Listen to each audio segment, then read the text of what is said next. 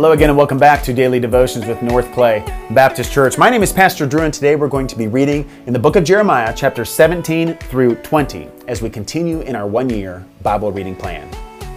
And so, just by way of quick reminder, the primary gospel themes that we are identifying in the book of Jeremiah are that of God's uh, judgment against sin, the need for repentance, and the fact that God will ultimately secure the salvation of his people. And so, in our reading today, in the opening of chapter 17, we see the instruction to write down the sins of Judah that will be judged. And then we see a comparison between the one who trusts in God and the one who trusts in man. In chapters 18 and 19, Jeremiah proclaims God's power over all of creation and uses the analogy of a potter and clay. And we'll actually come back to this in a few moments for our point of emphasis in today's devotions. And then in chapter 20, we see a judgment declared against the false prophet Pashur. We read that Pashur did not like what Jeremiah had prophesied in the preceding chapter. So he beat Jeremiah and had him placed in the stocks. And when Jeremiah was released, he prophesied to Pashur of the coming judgment against Judah and against him specifically. And so, circling back now to chapters 18 and 19, we read in chapter 18, verse 6 Behold, like the clay in the potter's hand, so are you in my hand, O house of Israel. And as we reach the end of chapter 19, Jeremiah takes an earthenware flask and breaks it, declaring that Yahweh will break the people of Jerusalem because of their sin.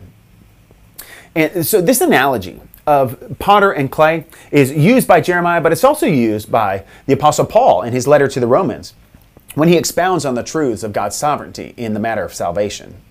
And so, whether we see this analogy in Paul or in Jeremiah, the thing that we need to see and understand is that God is sovereign.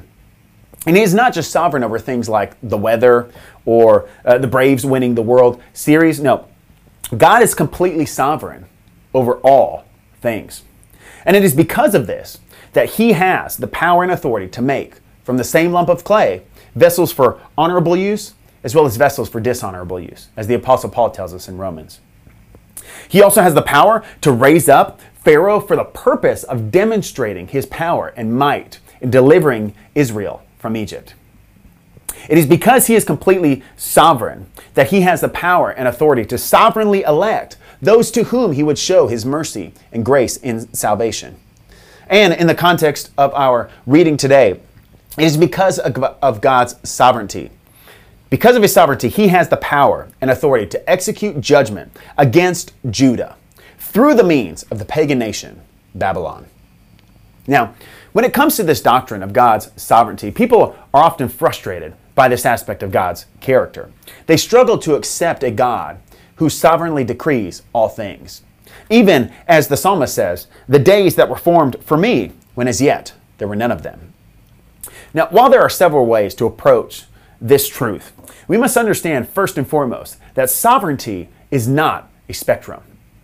God is either sovereign or he is not. There are no varying degrees of sovereignty. Uh, not only that, but we need to understand that if God is not sovereign, then we have no hope of salvation. Because only the sovereign God could work all things so that the seed of the woman would crush the head of the serpent.